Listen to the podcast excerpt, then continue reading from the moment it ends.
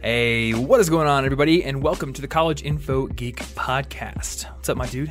Uh, I'm just chilling, you know, recording some podcasts and other tomfoolery, Yeah.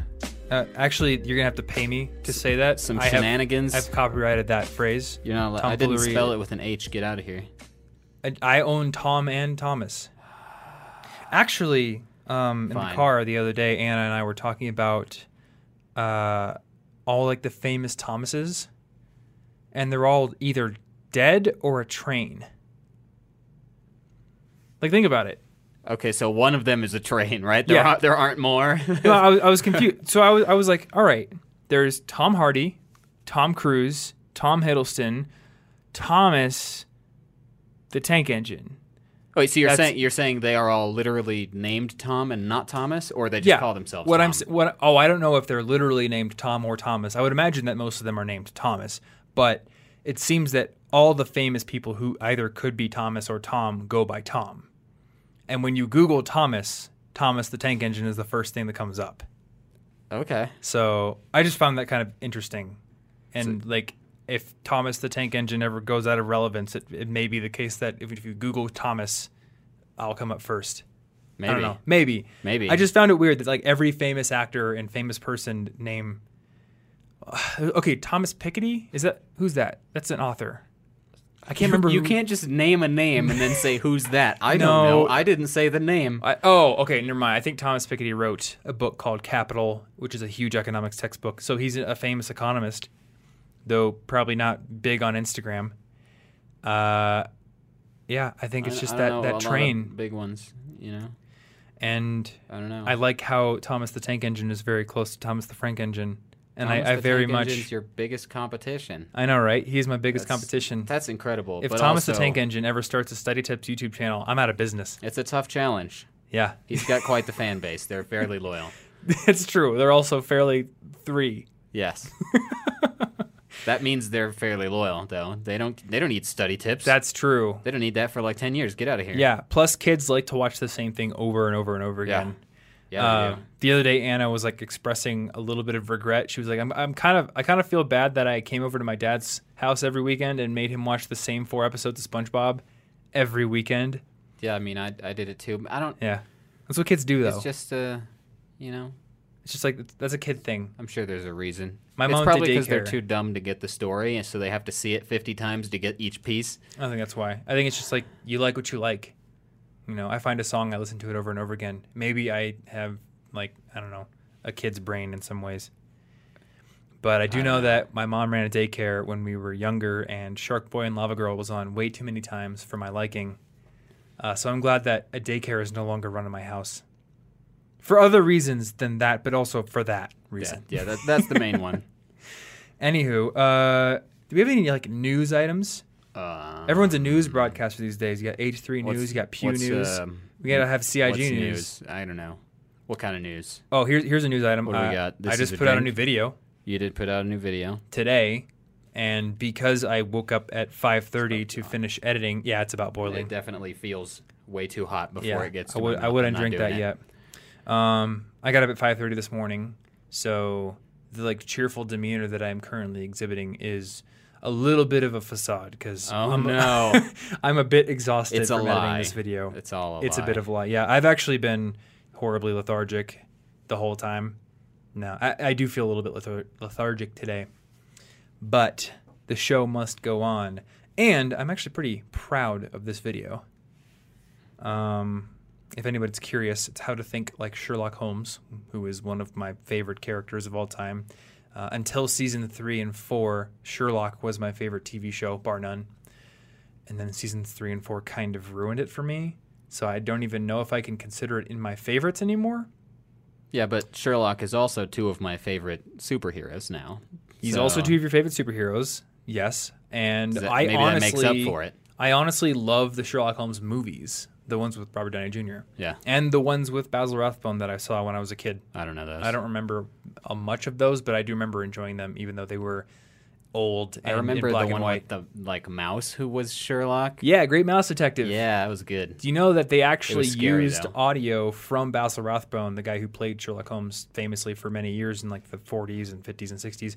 Um, there's voice lines from him in the movie, even though he died like a decade before it came out.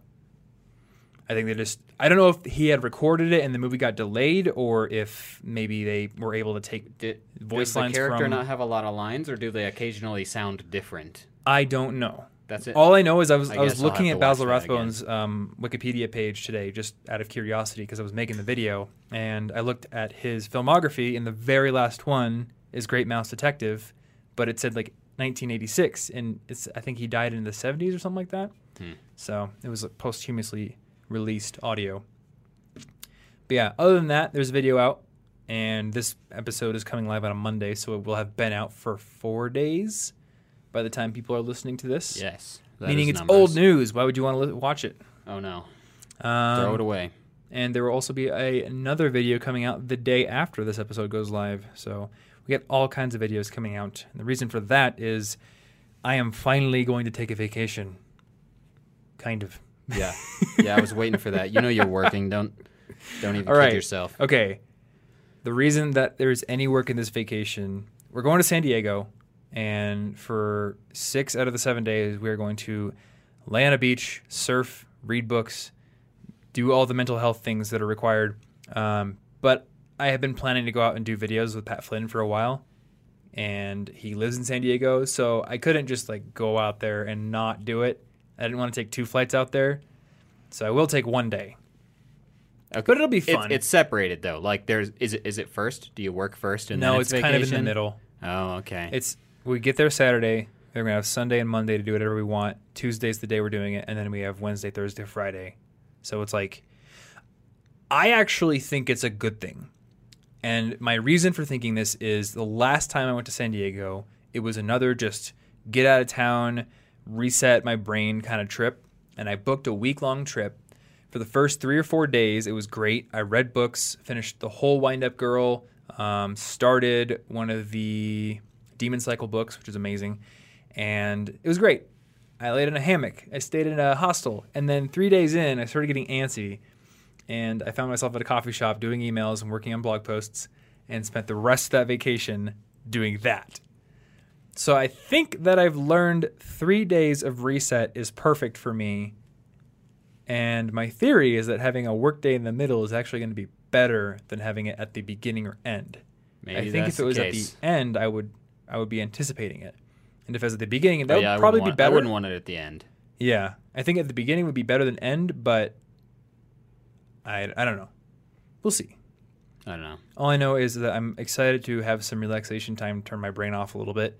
Uh, we'll see if I actually do turn my brain off, and I need to get a lot of work done in the next week to uh, enable that. and then other cool things are happening. Uh, but unless you have cool things in your life to talk about, I don't know. Today we are tackling how to give a killer speech. Oh, and that reminds me. So Ashley showed me the thumbnail draft, Yes. And I don't know if she relayed this to you, but I really hope that you catch the reference that I think Ashley mistakenly put into the thumbnail. Yes. Okay, good. Uh, because there's a killer mic in the thumbnail. Yeah. I didn't think about that.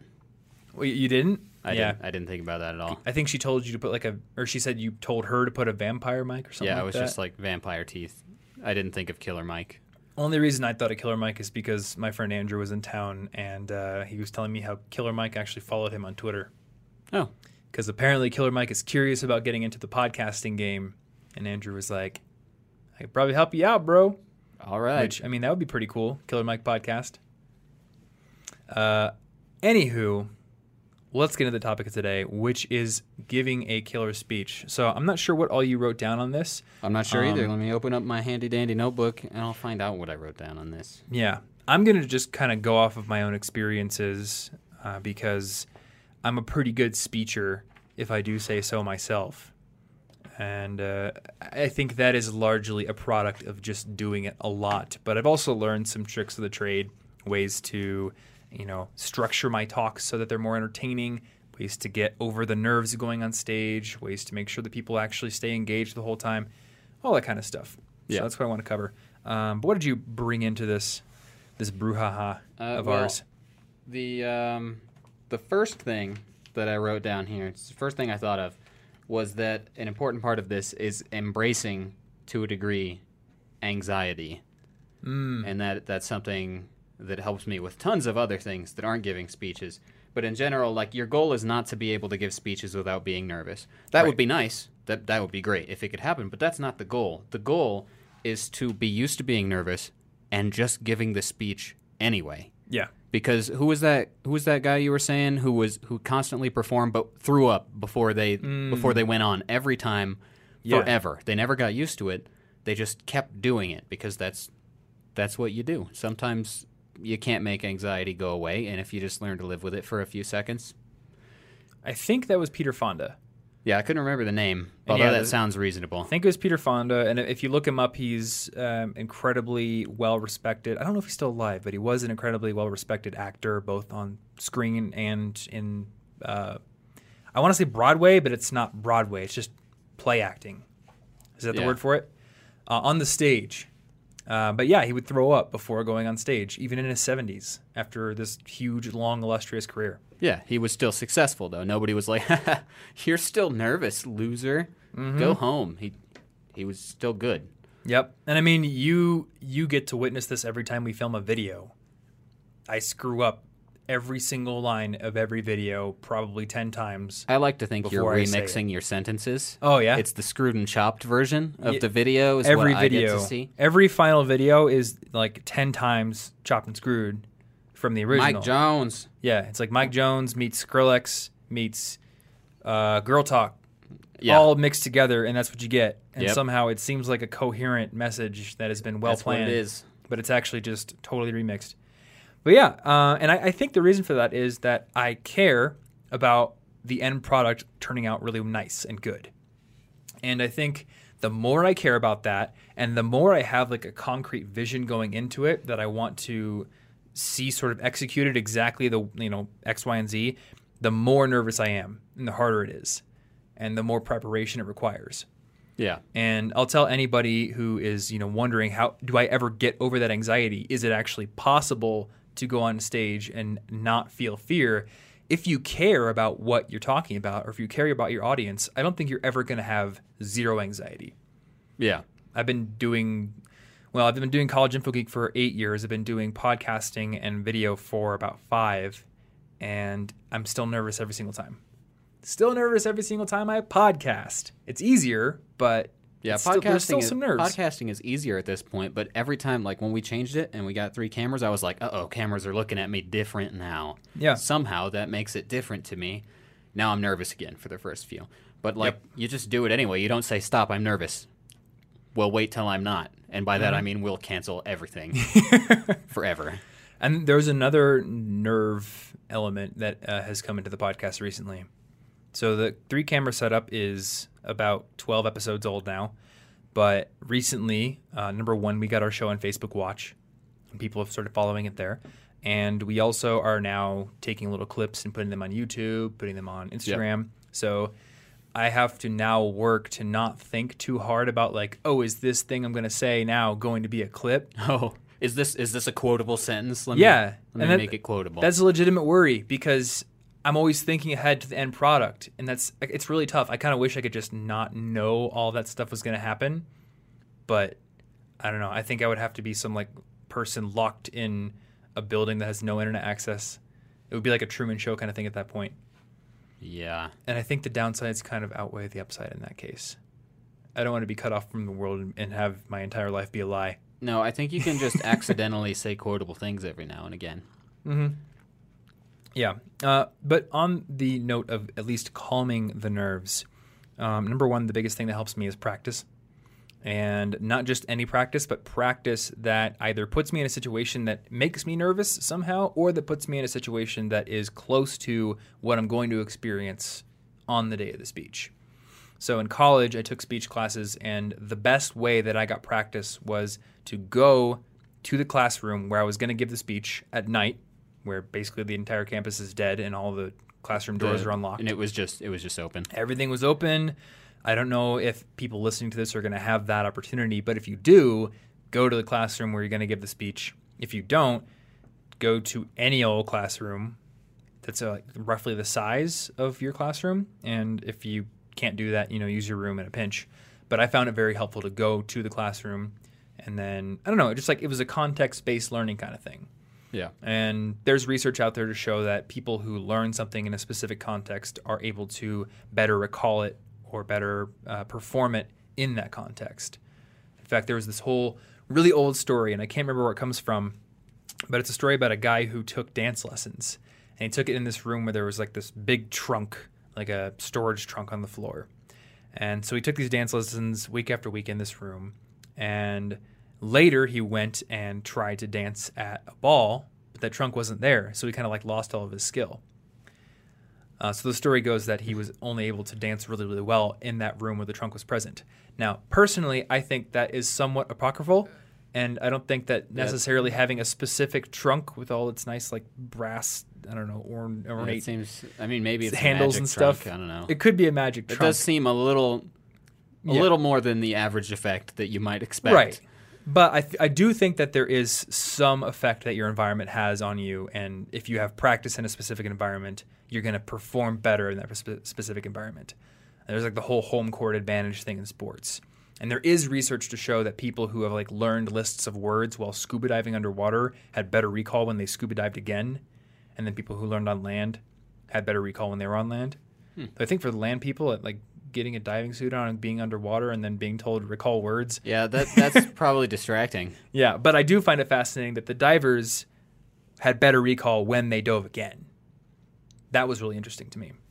So, bottom line, if you have access to a place where you're going to give a speech or some place that is uh, similar, go there and then bring a camera with you.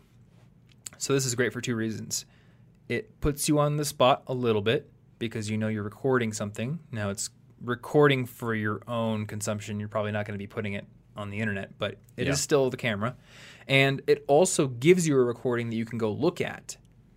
So that way you can see, oh, I keep my hands in my pockets when I give my speech, or I'm pacing around a lot more than I thought I was, or I keep looking back at the uh, overhead screen at my slides, and I should be making eye to- contact. Or a really common one that I see is uh, somebody picks like one spot to make eye contact with, and that's the only spot they ever look at, or the only person they ever look at during the entire speech. So you kind of have to practice looking around at everyone uh, in like a natural way, not like Yeah. uh, not like an oscillating fan. Unless you're Actually, like an oscillating fan would be. All right, anybody like out that. there, yeah, anybody out there who's like in an interpretive art class, please give your speech on that. Life as an oscillating fan. Yeah. you're just like making bubbling noises with your lips while turning your head. Uh, but yeah, I think you need to practice a little bit of natural head movement there. And a good way to practice it is to look just above the heads of everyone in the audience. That way you don't actually have to make eye contact. Yeah. Otherwise, you might accidentally fall in love, and that's going to be distracting. Yeah, if you fall in love on stage, how are you going to think about your thesis statement? I don't know. I don't know. But yeah, filming's a great idea because you mm-hmm. just don't know the things you do. One of the things that I did, and I do this normally, like it's just a thing that I comfortably do, but I ended up doing it during some speeches in college without noticing, mm-hmm. and that's like standing on one foot doing like a half yoga tree pose. I like did that did through a whole in- speech and and In the actual speech? and I didn't know. really? I had no idea because I just stand like that a lot. And while during during a speech, I should at least be aware of myself enough to be like, let's not do half yoga poses for no reason. but then afterward, the like student teacher was like, "Yeah, you were doing that," and I was like, "Oh." and you didn't even know? She did think I had good balance though, Well, you are pretty good at standing in so the tree that pose. was, you know, that was pretty good. I used to be quite jealous of your ability to do that. I, I am a very balanced man, but I literally didn't know until she Yeah. had mentioned something. So like the whole speech, completely distracted. So was that recorded too, or was it just she, that She just told, told me. Okay. that was just an actual in class thing. Yeah. I know uh, some feedback I got from my speech teachers in early college was that I would like fidget a lot with my hands. Like either Mm, yeah, like hands are a great place for anxiety to show itself. Yes. Yeah, it's, All and the it's very distracting to the audience when they see it, but you don't know what's happening because all you can think about is how scared you are and trying not to forget your lines and everything like that. Yeah. Which, uh, on that note, what do you do to not forget what you're going to say in a speech? To not forget what I'm going to say. Well, to be honest, I tend to make a lot of the speeches, at, other than a few where I had to prepare the whole thing. Mhm. They were very s- sparsely prepared. So the way to not forget is to make it all Um, up off the top of your head. But this the is moment you this is like this is like okay. So this I didn't completely freestyle all of them, okay. Only ninety nine percent of them. but um, something that I intentionally did that led to more improvisation was n- not overloading um, index cards or straight up not using them. Yeah. Because the first several times I tried to use those, like I would put all these little bullet points and it would look all good, but then I want to speak conversationally, kind of like in this podcast right Yeah. here. So what would happen is I would accidentally be like, "Oh, and here's a natural point where I skip to this sentence down here," and then I'd be like, "Uh oh, I just skipped a really important idea, and it's, it's it goes above. Now what do I do? Because that Yep. transition that I wrote down doesn't work anymore. And if I just ignore that, I can find a way to naturally bring it back back Mm-hmm. up again. But when I wrote down too much stuff and I over prepared, I would stress out that I wasn't doing what I prepared perfectly. Yeah. Whereas if I just prepared, it's kind of like the same way that I studied for tests, which was I didn't try to like memorize everything in the world or or stay up the last night cramming everything and and be ultra prepared. I tried to more or less have the knowledge just in my head. Mhm. Because I shouldn't have to cram theoretically. If I know what the test is, if I know the subject, I should just be able to go there. So I review to learn it. So with a speech, I prepare by wanting the whole like concept, the arguments I'm trying to make, the information I'm trying to talk about. I Yeah. should be very comfortable and very familiar with it. It shouldn't just be, oh yeah, I completely forgot half of the point of this topic. Let me check my cards Right. because then like well one I'm not going to be able to give that very effectively if I'm that emotionally removed from it that I have no idea what what it is. Yeah. Um, so I guess I want to share my experience with this. With public speaking, I feel like there are two levels of practice. There's the top level, which is your level of comfort with simply speaking to other people in a pressure laden situation. So, whether it be you being on stage, you being at the front of a room, you being in front of a camera on a YouTube video, or even you being on uh, a podcast behind a mic, that just takes a lot of practice. And over the years, the more you do, the better you get. Yeah. So if you decide to start a YouTube channel today, you're probably going to be super awkward in front of that camera.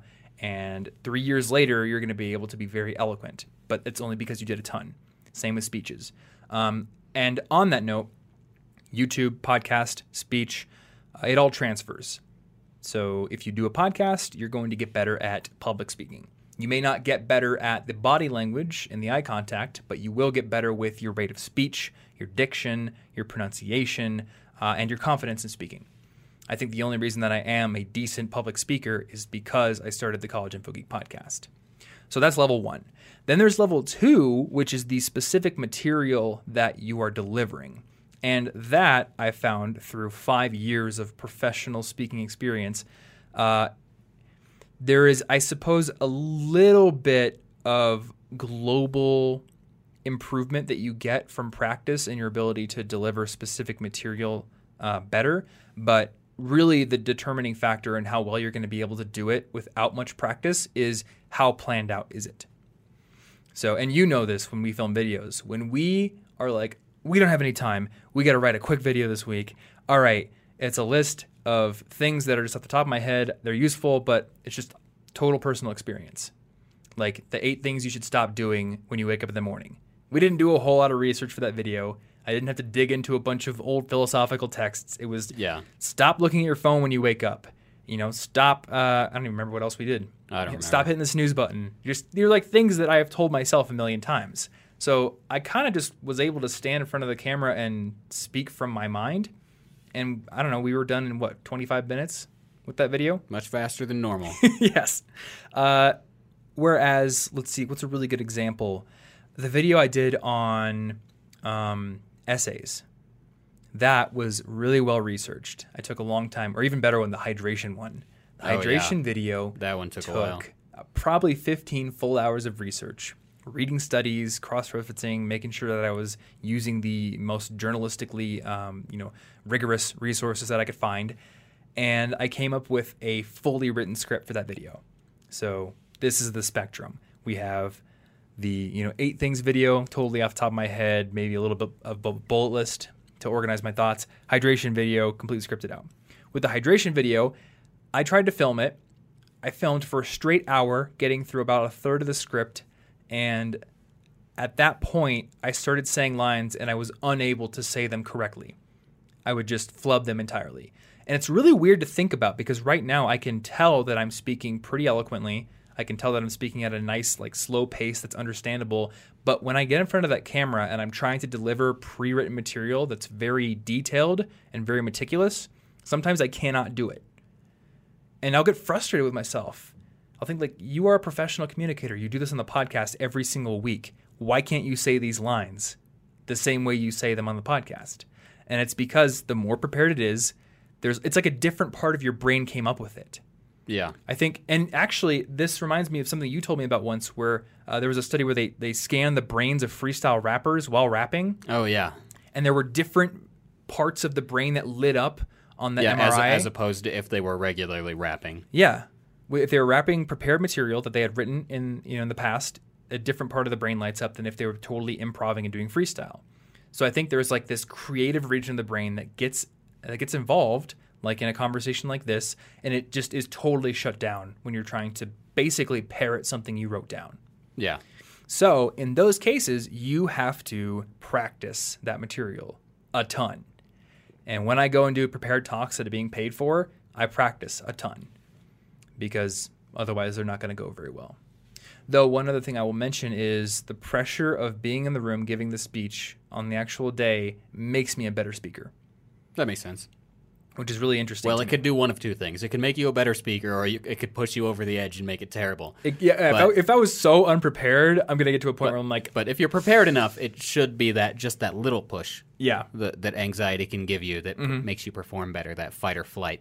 Well, it's why I still practice. Because there's a part of me that wants to say, hey, Tom, you can just use the pressure. Feed off the pressure of the audience, man. Just wing it. But I have this nightmare that, like, a school or a company has paid me thousands of dollars to speak in front of an audience. And then I'm just like, you know, I forgot what I was going to say. Yeah. That would be awful. Here's the thing. I kind of just was gonna walk up here and Yeah. make it up. it's, No, I got to please, take it Seriously. please still pay me. hmm I got to take it seriously. But um, the speech I did last, which was at Menfluential, that I think was my best one I've ever done. The audience loved it, and there were actually some parts of that that were ad libbed. So it wasn't that I needed to come up with 100% planned material. I just needed to have a well organized, well thought out outline, know the points I was going to hit, know the broad strokes of the stories I was going to tell to back up those points, and then go deliver it after practicing it a few times. Okay. But that's an important point, though, is that it wasn't so rigidly prepared Yeah. That you couldn't improv a few things that made sense to where you were, Yes. or maybe something that had happened that day, or something you just thought of that's more relevant. You you could insert it on Mm-hmm. the fly without messing everything up and being like, "Oh, I was on page thirty-six, subsection C. I'm confused, guys." Oh no, it was subsection D. Dang it. yeah. Yeah, uh, and in that speech, I remember actually changing some things on the fly, or I saw somebody in the audience and I knew that person right there, the work they've been doing over the past couple of years, is actually a very good example of what I want to do. And while I'm thinking about it, I want to talk about humor. So I think humor is one of the toughest things to get right in a public speech. And this is another thing that you know whenever I try to deliver jokes that I've written to the camera for our videos, I usually screw them up more than anything else. Well, the tone is really important. All, Yes. If you don't deliver it right, that joke doesn't matter, even if it's hilarious. Exactly. And a lot of people, they want to be funny or they think they're funny, but they don't practice their jokes enough and the delivery is just totally wrong when they do them in front of an audience.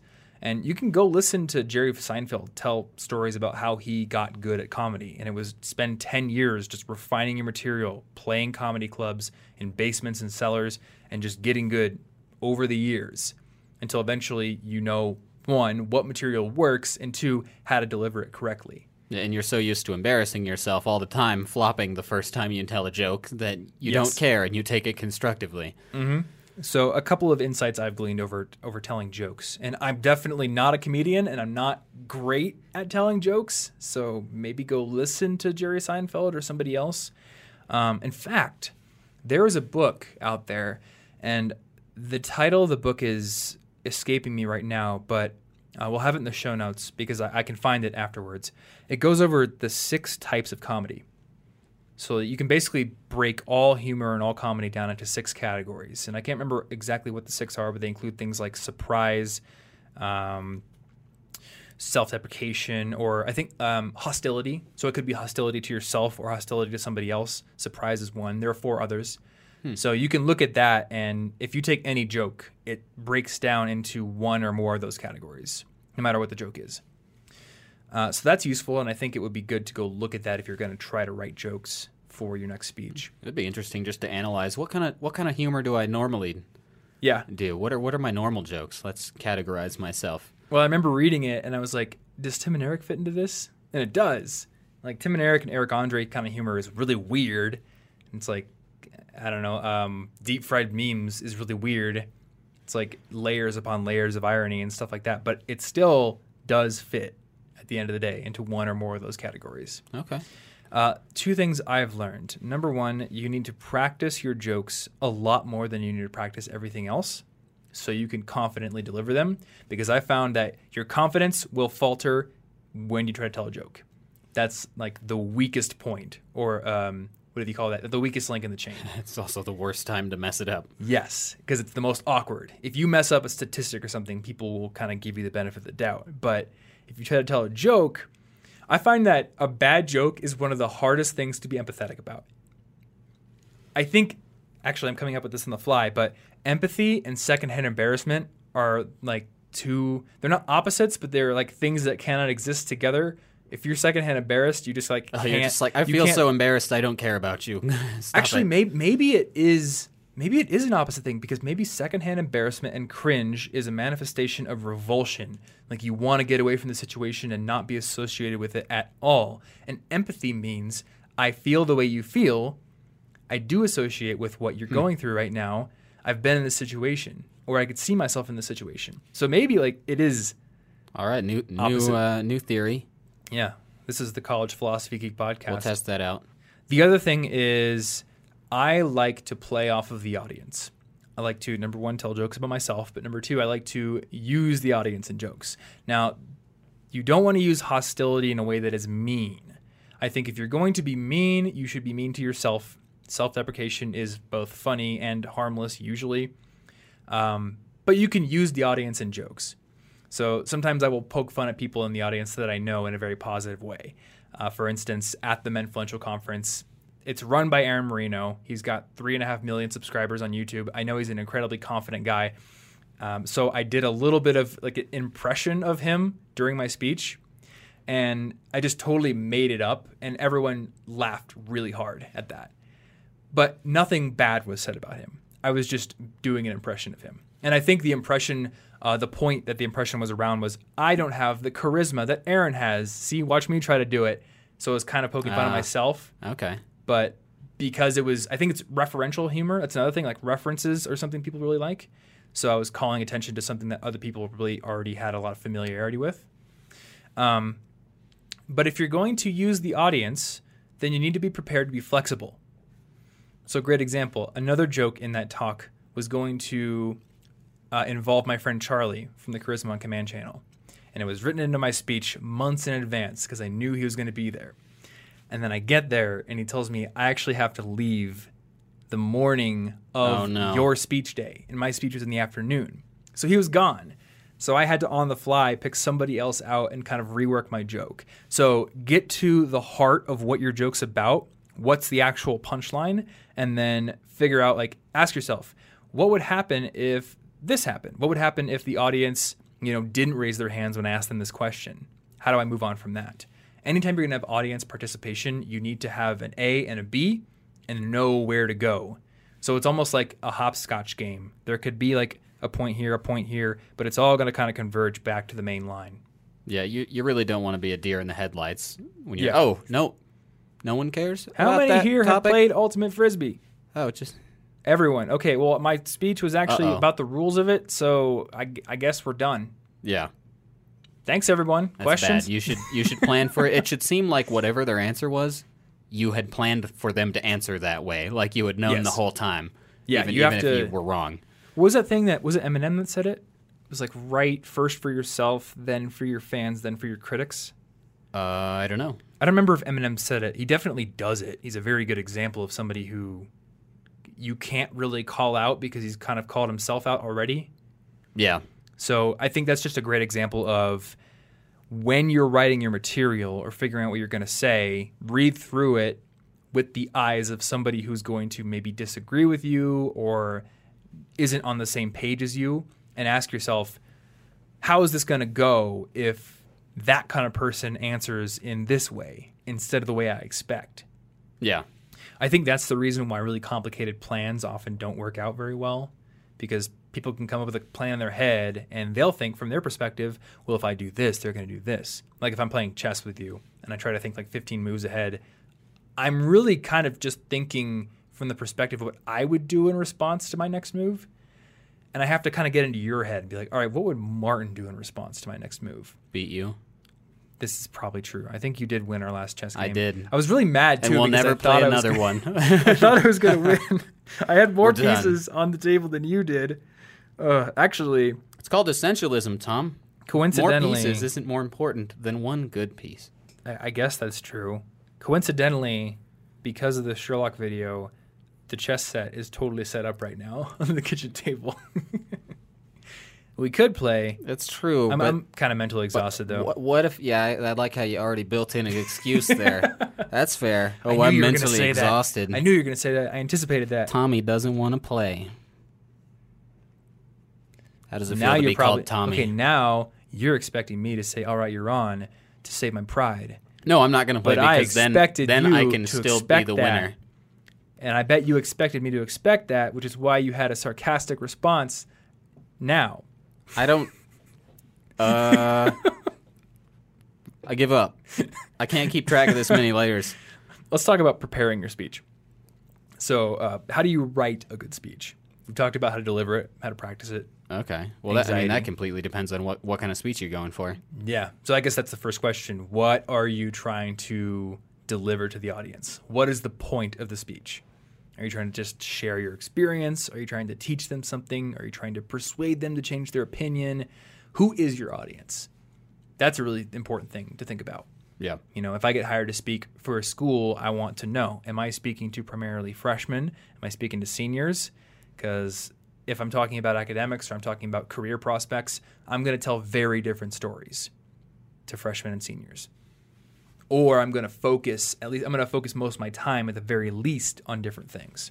So I think the first thing is to know your audience, um, get clear on what you want to say, and then make sure that everything that you say either serves the point or serves the goal of keeping people engaged.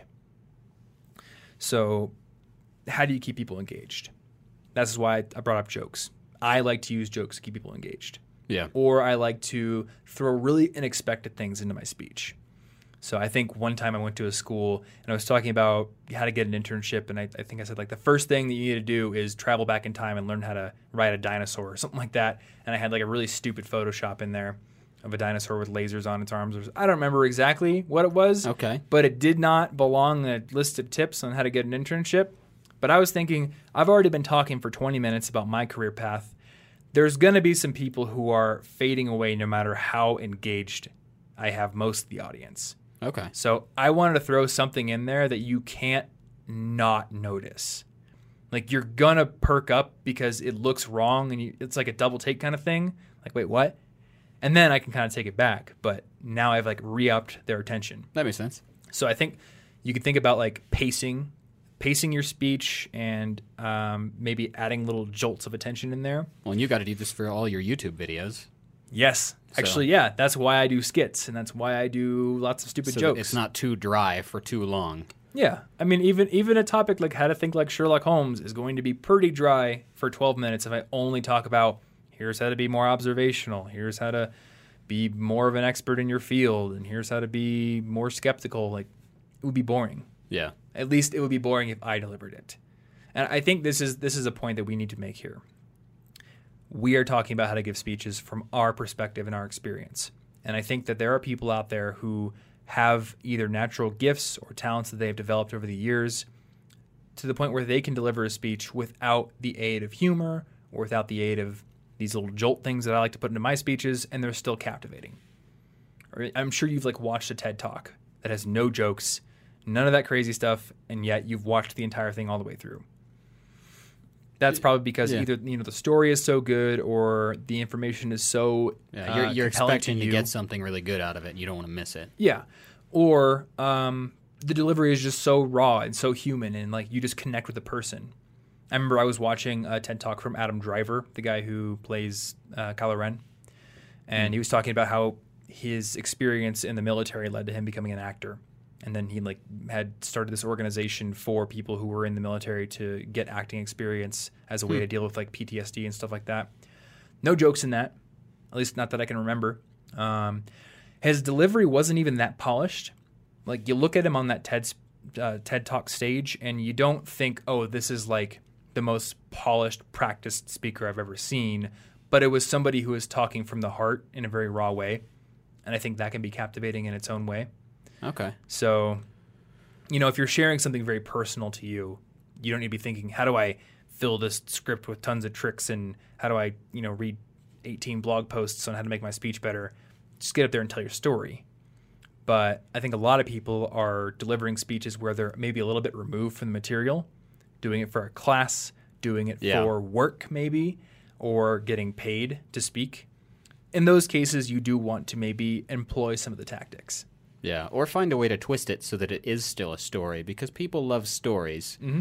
And once you get them invested in that, they'll probably pay attention the whole time. But if you're just talking about like the history of peanut butter, I think that was a high school speech I had to give, and I was just like, "There's, That's a pretty interesting story. uh, Was George Well, Washington Carver in it? I don't even remember anything about it other than on the poster board I had to do with it. I wrote peanut butter with an A, and, and, and- butter. and- instead, that's all I remember. This just that. reminds me of. That's, uh, that's all I got.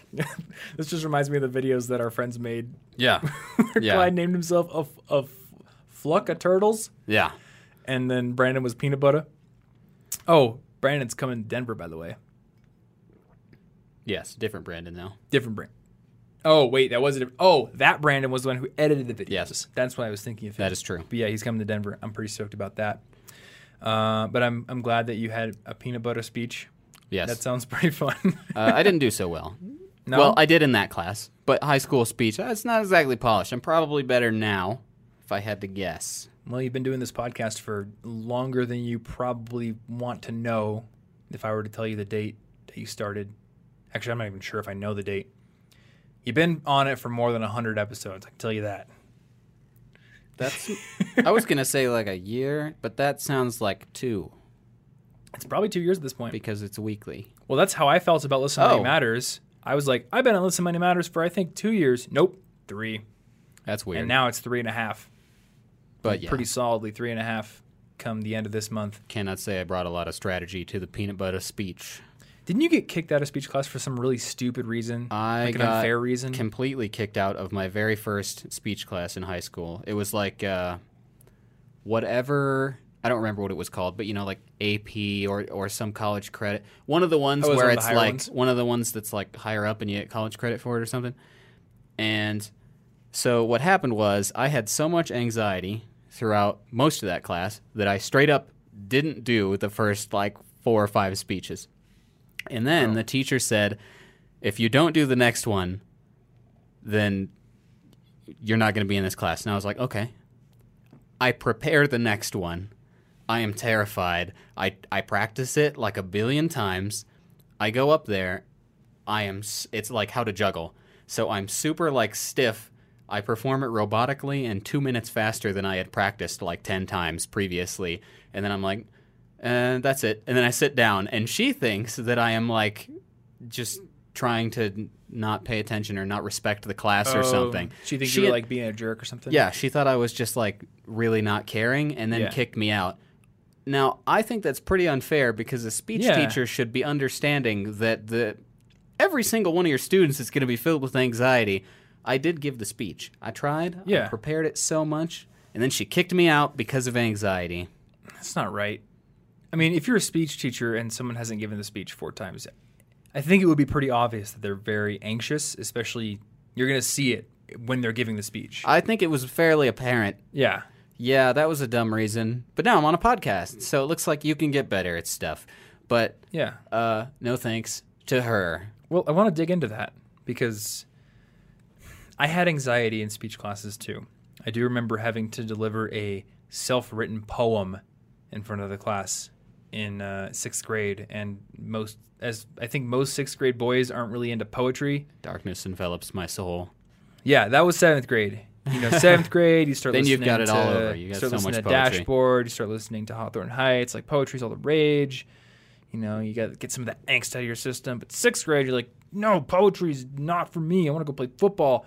And now I got to read it in front of the class. So my hands were shaking, and it was not. It was it was not fun. but I Palms were did sweaty. it. Yeah, palms were sweaty. Mom's spaghetti, and he's nervous on mom's spaghetti. Yep. But I did it. So I'm curious how you got from literally not being able to go up and do the speeches four times in a row to now being able to do it. Um, let's see. Well, I had to retake speech class next year, and I was going to graduate that year, so I did better because I kind of had to. You know, the Oh, pressure it required? the pressure was on. Yeah, I, I needed to take that English class, Okay. and that was it.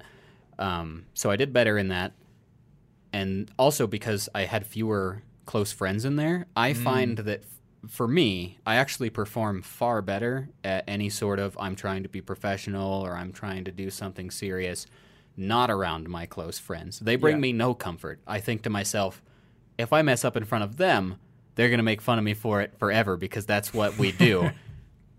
These strangers will not ever see me again Yeah. so it's easier.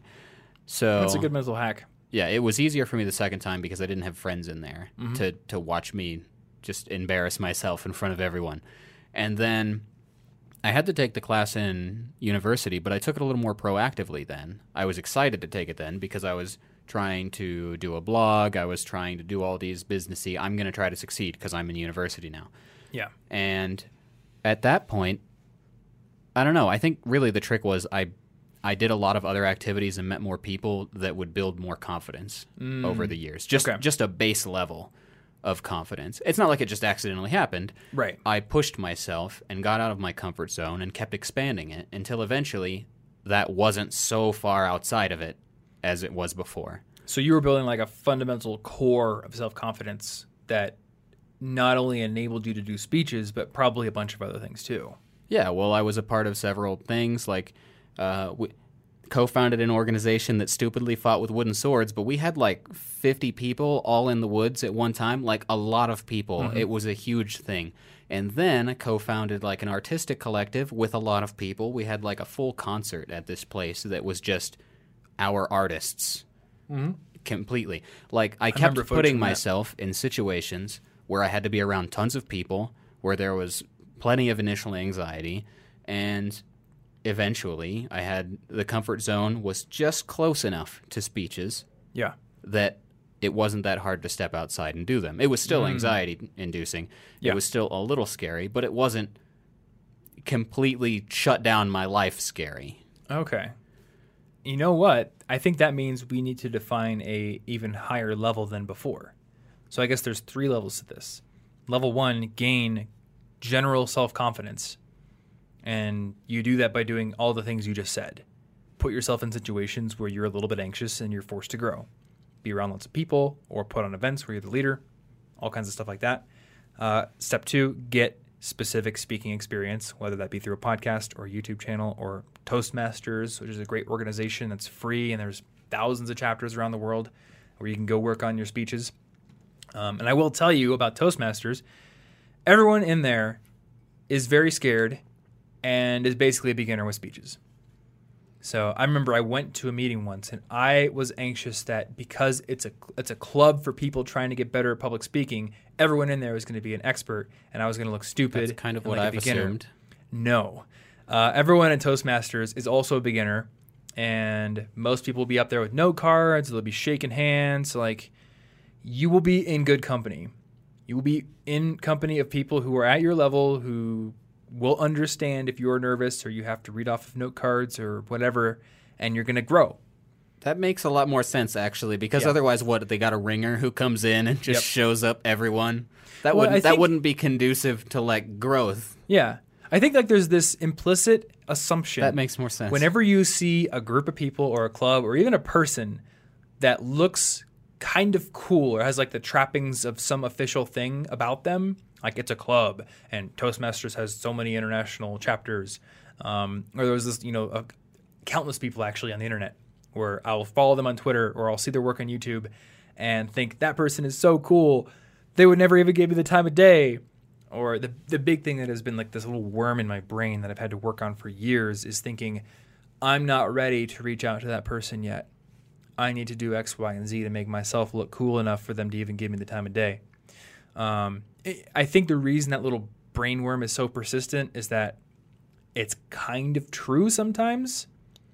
Like there are people who probably would not have given me the time of day five years ago, like say Neil deGrasse Tyson, but I think in most cases that is just an excuse that is born out of fear. yeah. And then you go to Toastmasters and you realize, hey, this actually isn't all that bad, and most people here are at my level. Or you say hi to that person and you start casually commenting on their Instagram photos, and then you realize that, oh, hey, you actually have a lot of the same questions I have, or a lot of the same anxieties I have, and then you end up talking at VidCon and become best friends, and you know, Is this real? Uh, yes, it is. Oh, okay. there it is. Uh, yes, it is real. So I have realized that uh, I, I just need to reach out to people. Uh, it's the whole show up and have something to show. And I was whole, very stuck on the have something to show part for a long time. Sometimes you just have to show up. In this case, showing up means reaching out. Yeah. But anyway, Toastmasters, great option. Um, mock interviews, if you have the ability to do those at school. Take a speech class. I don't know why I didn't say speech class first, but oh, oh, yeah. I guess I just take a speech class. good point. Uh, if it's not required of you, I here's here's my um, my view on speech classes. If they're not required, you need to consider them personally required. I think they're like one of the few, unless you're going to go out and do it independently with Toastmasters or something like that. They're like one of the few classes that you really should take if you're in college. If you've got the time to do it, absolutely do it. Yeah, I think it was one of the most important classes I took. I mean, sure, I was anxious before everything, but as soon as it was done and I was like, ah, I did that speech, I did it. It felt good in a way that no other homework has, you know, feels good. I'm not, I'm not that attached to my math assignments. I'm not Yeah. like, yes, that was a personal challenge. It, I didn't care. But the speeches, I mean, that kind of confidence carries over into literally every part of your life. Yeah. There's nothing it will not help. Yeah, it's a good feedback cycle. You're going to build that self confidence, which makes you a better public speaker, which makes you more Yeah. confident. So it's just like this nice positive feedback loop. Uh, this is kind of off topic, but I'm, I'm curious if you could like build a curriculum of required classes in school, like say high school, what would you have in it? Um, let's see. Okay, so speech is useful. That's that's uh, that's an easy one. Yeah, that's what I was thinking about it. Um, I guess I don't know. In high school, I feel like I didn't care about enough in high school that I would have. I was a terrible student in high school, to be completely honest. I suppose some sort of really useful personal finance thing would be nice near the end. Yeah. when you start to care more and not related to stuff that you're not going to do like soon like immediate things bills buying your first car renting places. Not like oh you just graduated high school. Here's how to get your 401k and buy Yeah. a house next year. Like you're going to be like that's what am i 30 that's so old. You're going to tune out. It's Yeah. not going to matter.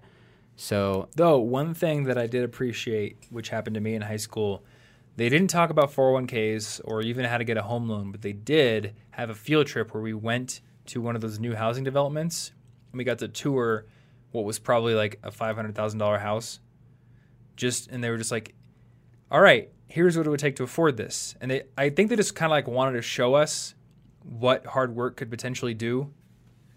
And I don't know, that just kind of like made an impression on okay me. well yeah that's better than some like printed out papers Yeah. You know, I and I guess in addition to those, I would probably put some sort of foreign language or culture class. If Hmm. you really don't care about the linguistic aspects, at least studying the culture of some place you're not from so that you realize how big That's the world a good is. idea. Yeah. And then And I don't think some foreign language sort of- classes often do that. Uh, not in high school. They Yeah. do they, classroom environments. It's really easy to grade papers, Yeah. Mm-hmm. not conversations and not cultural knowledge, unless you make it really trite. Like, what's a really popular food that they eat on this street? Like, that's Yeah. that's not useful. What are you going to go to the country and just be like, I know some trivia, Mm-hmm. yay?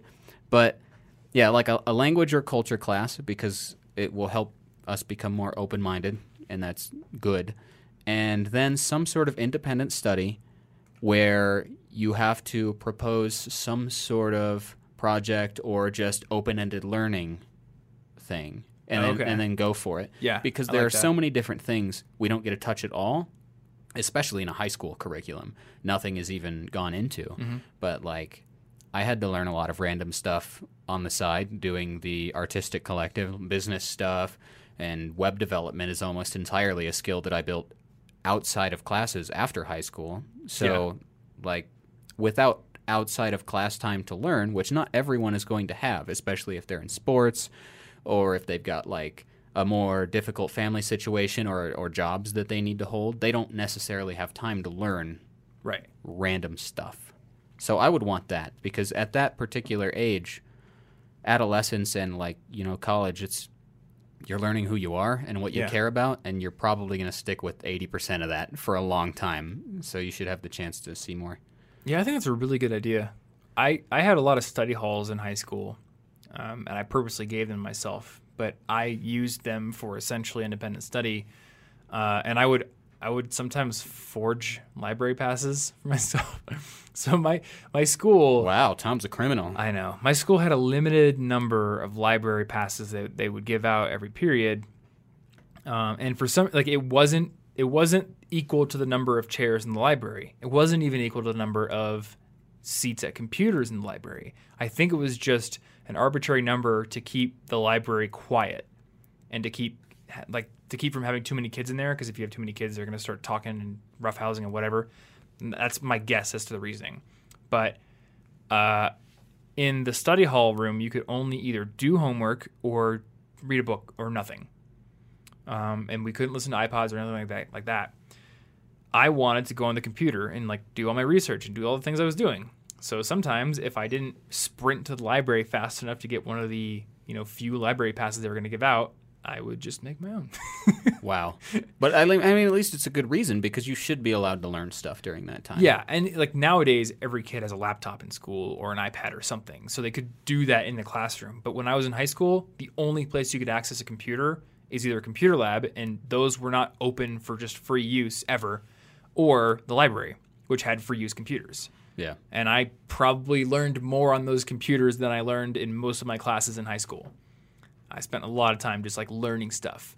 Uh, but that's like that. That's kind of how I am, and I know a lot of other students in study halls just squander them, like talking or sneaking an earphone in their ear, just like going to sleep and listening to music. So I think uh, an independent study thing where it was somewhat guided, there was at least like a deliverable, and then you Yeah. you had independence within those parameters would be great. Yeah, well, it's like a lot of students end up thinking school is almost like, you know, it's just like learning jail. There's no Yeah. fun in it, and then Yep. they're like, "Wait, what? I get a, I get a pick?" That'd be a way to get them engaged again. Mm-hmm. And I guess the only other thing I can think of outside of that would be like a diet and posture class. Not necessarily working out. You know, gyms already exist. That's easy, but sort of a here are the things you're gonna regret in 20 years. Let's fix them now. Yeah. You just have a bunch of people with chronic injuries come in and be like, "Here's why Just I like- have constant back pain." Yes, I wake up in agony every day, this is horrible. But actually, that might be a good class. but that bit like yeah, That would have been helpful to know. You know, we're, Yeah. we're on computers and cell phones all the time. We're all going to ruin our necks and our hands and our backs. And well, I just saw somebody on Reddit was like, they posted a twenty-two thousand dollar dental bill. It was like, this is what not going to the dentist for ten years and also eating a diet full of uh, simple carbs and sugar will get you. oh no, Twenty thousand dollars yeah, see, dental stuff stuff like more like how to maintain your body. yeah, yeah, and I, I definitely want to do more on that in the future. That's Martin's Martin's best school curriculum.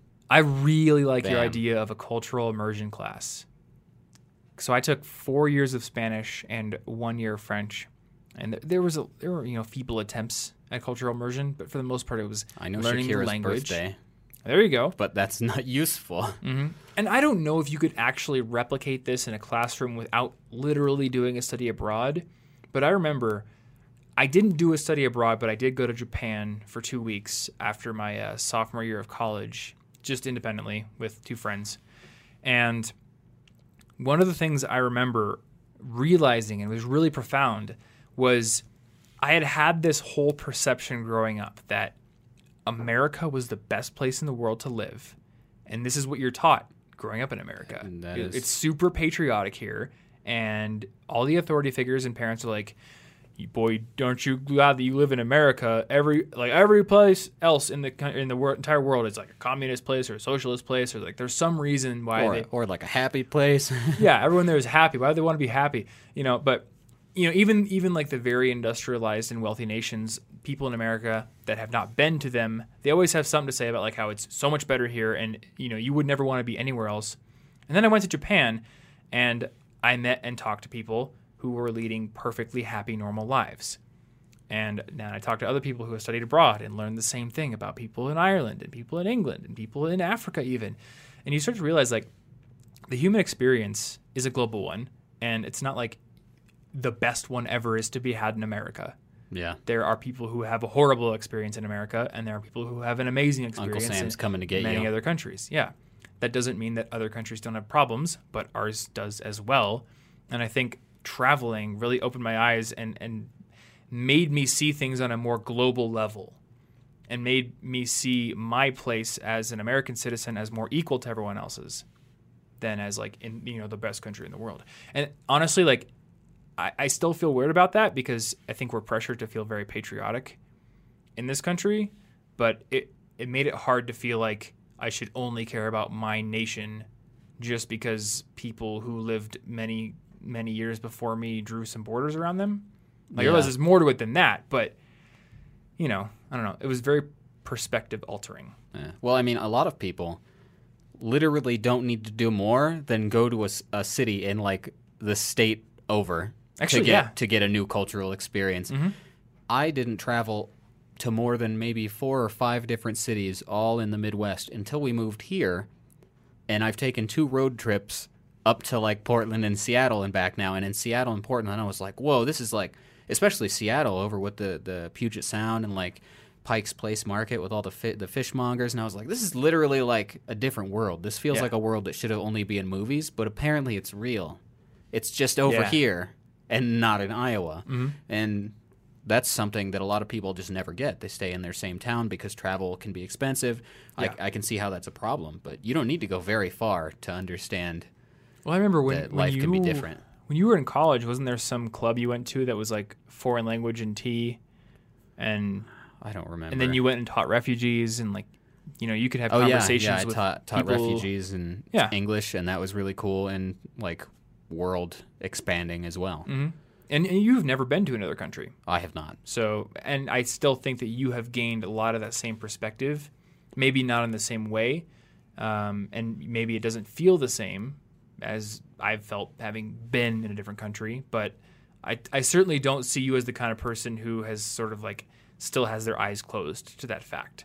No, so you don't you don't need to travel because I was already doing things. Teaching the refugees was literally in the city over from my university. Yep. You know, it's not like I needed to go very far. Mhm. Just anything that would be good for that. Yeah, so just some kind of cultural immersion. Uh, you kind of nailed my entire curriculum. I think like in the past I had written like, uh, okay, so I want to sort of change up one that I had written in the past. In the past, I call it like the logic class and the solution finding class. Uh, I would want like some sort of problem solving class that relies heavily on learning to use information systems. Okay, So that makes sense. Not as narrow as you got to learn how to code. It's a whole coding class because I don't think everyone has to learn how to code. But I do think everyone should be able to use complex information systems, computer operating systems. They should be able to search on a computer well. They should be able to navigate file trees very well. You know, stuff like that. Because that's kind of necessary in our society today. And then this is one I just kind of thought of now, but and I don't know what the logistics would be, But I kind of wish everyone had to spend like a good couple of weeks working in like retail or at a call center or in something like that. I think like that plus like volunteer service. Volunteer service is great, but I don't think most volunteer service exposes you to people who are jerks. And I think working in retail or a call mm. center or something like that does expose you to people who are jerks and teaches you number 1 how to deal with them when you are in that position of kind of like being the servant, being the employee who can't really say anything, but it also makes you more empathetic in the real world. I think most people are, are as empathetic as they need to be, but there are some people who could be taught what it's like to be in that position and that no, you are not better just because somebody across the counter is working at McDonald's. Yeah, And you you're the one deserve- ordering McDonald's. Yeah, you don't deserve to treat somebody with disrespect just because they're like out of cheese or something, you know. I don't know, like something that just teaches people how to be more empathetic. And I think you gain empathy through being in those experiences and, and being humbled somewhat, you know, going through hardship. And, you know, not bad hardship, but working at McDonald's. the, the go through hardship classes. there you go. There yeah. are some maybe there are some ethical problems with that. It could go it could go a little Well, far. I, it's not like it's not like you know harmful hardship. No, yeah, Working just- retail sucks. Like wor- working at Target, I didn't like it, so I consider like a hardship. You know, you had to like pay your dues, and you had to deal with rowdy customers or people who were really rude, and I, I find value in that. Just like I found find value in having walked 20 miles a day through cornfields in 110 degree heat. Like that sucked. 15 miles both ways. 15 miles uphill in snow both ways, even though it was 110 degree heat. Oh, no. No, we actually did do 20 mile days though, like for real. Uh, like detasseling is three weeks of hell, but you get paid pretty well. We got farm and dad over here. But yeah, yeah, I did do farm work. Farm and dad. Um, we kind of got away from speeches, but Oh wait, I'll bring it back. One time I had to give a speech to another French class about a language learning tool Okay. in French, and after that, English speaking was so much easier because I knew all the Oh. words. okay. Uh, so do something extra hard. It does. I guess I. What are some examples where you don't have to do a speech in a foreign language to do that? Give your speech while hopping up and down over and over, and then when you give your speech standing still, you're gonna be like, "Wow, I can think a lot clearer." Give your speech backwards. Yeah, Memorize it entirely and then deliver something it backwards. something like that. I don't know, but it did. It did make me feel more comfortable because once again, I did something even more anxiety-inducing Yeah. than that because I was like, "Uh oh, if I mess this up, not only am I bad at speaking, I'm bad at language, and they might not get what I'm doing." Mm-hmm. Ah, but then English ones were like, oh, well, I, that's not nearly as hard now. Yeah. Well, let's see here. What are some experiences like that that I've gone through? I think giving speeches has made podcasting and YouTube easier. Um, the few times that I have gone out and vlogged in public are actual confidence boosters. For me, holding a camera out in front of my face and taking a picture is very awkward in public. Uh, And uh, this may come as a surprise to people who follow me on Instagram and see like many pictures. But every time I take a picture like that, I'm like, there's a rush of anxiety, and I want to do it as quickly as possible. Everybody thinks I look dumb. I know, right? They think I'm a millennial. And I know Ah. like there's tons of people out there who love vloggers, and Casey Neistat is out there just holding the camera in front of his face all day long and does not care. But there's still like this inherent fear in me of even just holding my phone out. It's not even a giant camera; it's just a phone. Like taking five seconds to take a picture with a phone is weird and you know anxiety inducing. But every time I do it, I get better, and there's a little bit less fear, and that also translates back to everything that's easier yeah. like making a podcast in a room where nobody can hear you, except maybe the neighbor. I don't know if she can hear us. I don't know. Maybe she's gaining some. Hope she likes the can now. content. Yeah, hopefully. Like, subscribe, comment, and follow us on MySpace. Buy our merch if if you do. Or just listen through the wall. We're gonna have merch soon. I forgot about that. Oh, yeah. Yeah. Uh, I'm just gonna go ahead now and say it's collegeinfogeek.com slash store, and if it's not, it will be by the time this goes live. But uh, yeah, we have a store on Standard. We did have a DFTBA store, and that's it's being merged with our Standard store, which is pretty cool. Oh. Anyway, so to wrap up the speech thing, which uh, you know I don't regret going off topic because this was some good stuff, but to wrap up the speech thing, um, I want to talk about how I outline and plan my speeches. So, regardless of what the topic is, first I want to get clear on what I want my audience to come away with. How do I want to change my audience? That's the question. Should they walk out happier than they were before? Like that's what a comedian wants. Should they walk out having learned something new about the world? Should they walk out having their beliefs potentially challenged or changed? I want to get clear on that. After that, I just free write. So, and this is honestly how most videos go as well. I will just write what comes to mind in an Evernote document, totally stream of consciousness. Maybe it's bullet list, maybe it's not, but it's not trying to be regimented and I'm not trying to edit myself. It's much like paper writing. Uh, and really, the only difference between writing a paper and writing a speech is number one, I'm trying to figure out where are those breakpoints where I'm going to inject some humor or I'm going to inject a little jolt that's going to bring people's attention back to the fore. Uh, and then it stops at the outline. There's never a fully written script unless it's a video that's going to be scripted. In that case, I know I have time to shoot it. But for a speech that's on stage, I never want a script. And I personally do not make note cards.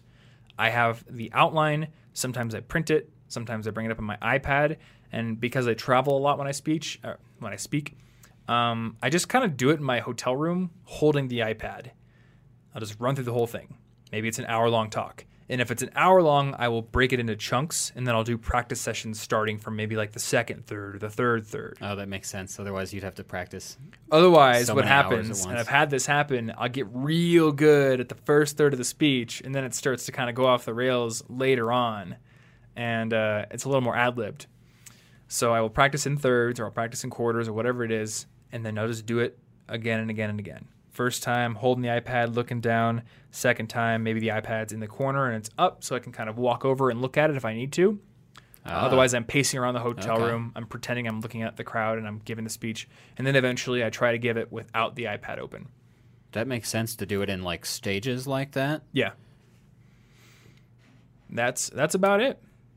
Cool. So I know there's probably a lot more we could say on this topic, and I have also done two videos. One on how to be a better public speaker, which ironically, the delivery in that video is quite a bit worse than my delivery now because that video is about two and a half years old, but it's not bad. Uh, and then there is one on how to design better presentations. So that's all about, you know, thinking about changing your audience. What do you want to include? What do you want to not include? Uh, and my parting thought I don't know if you have anything else to add here, but my parting thought is if you're going to have slides, and we could probably do a whole episode on slide design, don't crowd your slides with information. And do not make your slides essentially like a mirrored version of your speech. Like if you imagine plugging in an external monitor to your MacBook Pro, you don't want to mirror the monitors. You want to extend the monitor to get more space Yeah. and your slides are visual metaphors or jokes or maybe you're listing out important information. So if you're going to say something and you know people are going to want to write this down, cool, have a slide for that. But don't write a point for everything you're saying because number 1, you become predictable. People see your slide and they're like, "Well, now I know what they're going to talk about for the next 30 seconds. I can tune out." And also, it's just boring. So what I do is I actually draw most of my slides or I just use pictures. I don't worry about really nicely designing the PowerPoint or using a cool template with a gradient and frilly bits on the borders. I just use pictures or I take pictures of whiteboard drawings that I've made. And then I just make a nice little presentation. Okay. Um, Yeah. I will see if I can get my presentation at VidCon filmed this year and then show it. Cool. When is that? That is June Oh, that's not that far from now. or twenty second. Okay. I think. Yeah, it's coming up. So I've got a big old speech to prepare. Luckily, it is the same speech I gave last year, just a little bit tweaked. I'm doing a whole talk on how to um, speed up the YouTube video production process. Very ironic for me because I don't make videos that fast. But I like to say it this way I don't make videos that fast, but I make stages of videos very fast. And I think a lot of the people who make videos really fast end up, you know, they don't do as much in terms of production. So Yeah, you got a lot of stuff going on. yeah. So I want to talk about things like, you know, how do you make templates that let you reuse things you've made in the past or how do you use keyboard shortcuts or macros or, you know, setting up different workflows that make your workflow more efficient. My problem is I think honestly like perfectionism in the writing stage really draws that out. So I, I think the solution to that is just like hash it out with you or probably do a fake podcast on it Yeah. and then turn that into a video. Ooh, do a fake. pod- Probably what we should do is Do a fake a- podcast a fake mini podcast. We set a timer for like 20 minutes and then just mm. It's not a bad idea. that's not a bad idea actually. Yeah, there we go. I'm just going to write that down in this notebook. And before people ask me to live stream it, I probably shouldn't do that because that's gonna that's gonna put me in performance mode, which is not the goal here. No, no, it's for So- idea generation. Yeah, it's like a journal, Yeah. except for it's a speaking journal. All right, it's kind of like those arguments in the boardroom that Good to Great talked about. You know, you gotta Yeah, hash it out. That's a really interesting idea. Fake podcast. What if this has been a fake podcast the whole time? Maybe it was. and someone's been hacking my computer and posting all the files online. And if that was the case, why hadn't I done something about it sooner than 212 episodes in? I don't know. I'll get around to it. That's what I say every time. yeah. Anyway, guys, hopefully you enjoyed this episode. Uh, hopefully there were some good insights in here. I know there's a lot about developing and delivering speeches we didn't talk about. So, wherever you listen, uh, if you're listening on a video platform like YouTube or Facebook Watch, put your questions in the comments wherever the comments box is, uh, or you can DM me on Instagram. I'm Tom Frankly on Instagram, uh, Tom Frankly on Twitter as well, or Yo Bartholomew on Instagram Yo Bartholomew. or Twitter. I think you're more of an Instagram guy now. I really don't think you use your Twitter that much at all. I use Twitter to answer things. Okay, yeah. If you tweet me, I will probably respond. If eventually, I do think that there are currently messages on both that I have not responded to. So sorry about that. But it Yeah. happens eventually, probably. Well, I've also learned you, you can't say I respond to every message. Yeah, I definitely don't respond to every Some message. messages are not worthy of responding to. Sometimes I respond. Yeah, and I'm not trying to say like everyone's messages are unworthy. you of are re- unworthy. You're unworthy. No, but um, for I'm example, one of the most famous Thomases. for example, my friend Matt did a live stream on YouTube today, and it was a Q&A live stream. And I, I got in there. There weren't a whole lot of viewers, so he was answering every question. And then a troll came in and started asking really dumb and personal and inappropriate questions. And it just devolved from there. The person Oh. like logged in on 50 different accounts and just hijacked it. And uh, it was it was very bad. That person should feel bad about themselves. Oh so no. we answer the good questions, um, or we answer them in the form of new podcast episodes. Yeah. So, to get back to the original point, uh, wherever you want to ask us questions, if you have questions about speeches that we didn't cover here, let us know. They could be a follow up episode, or they could at least make a question on a five questions episode. Uh, otherwise, you can subscribe to this podcast if you haven't on Apple Podcasts, on Google Play, Spotify, Facebook Watch, I don't know, Smoke Signals. I don't know video I don't formats. I don't watch videos. You What know? did, I, what did I not mention? Uh, YouTube. Yeah, YouTube's a thing. What's a YouTube? Well, it's a tube with you in it. Whoa. Series of tubes is the internet, so that makes sense. Yeah. It's just whichever one of those tubes that you're in. Everything makes the sense now. YouTube. Um, and the way you can find out how to subscribe to all those things, if say you're on YouTube and you want to grab it on the go and listen to it on Spotify, collegeinfogeek.com. Actually, no, it's not that. It's just CIG, CIGpodcast.com. That's That's easier. case. Yep, CIGpodcast.com. And you can find the show notes for this episode with links to anything we may have mentioned at CIGpodcast.com slash 212. So thank you so much for listening. Last but not least, collegeinfogeek.com slash resources is where you can find our favorite books that we recommend, our uh, dorm packing guide for college, and all of our favorite gear, apps, books, all that kind of stuff on our main resources page. So check those things out, and we will see you in next week's episode. Stay cute.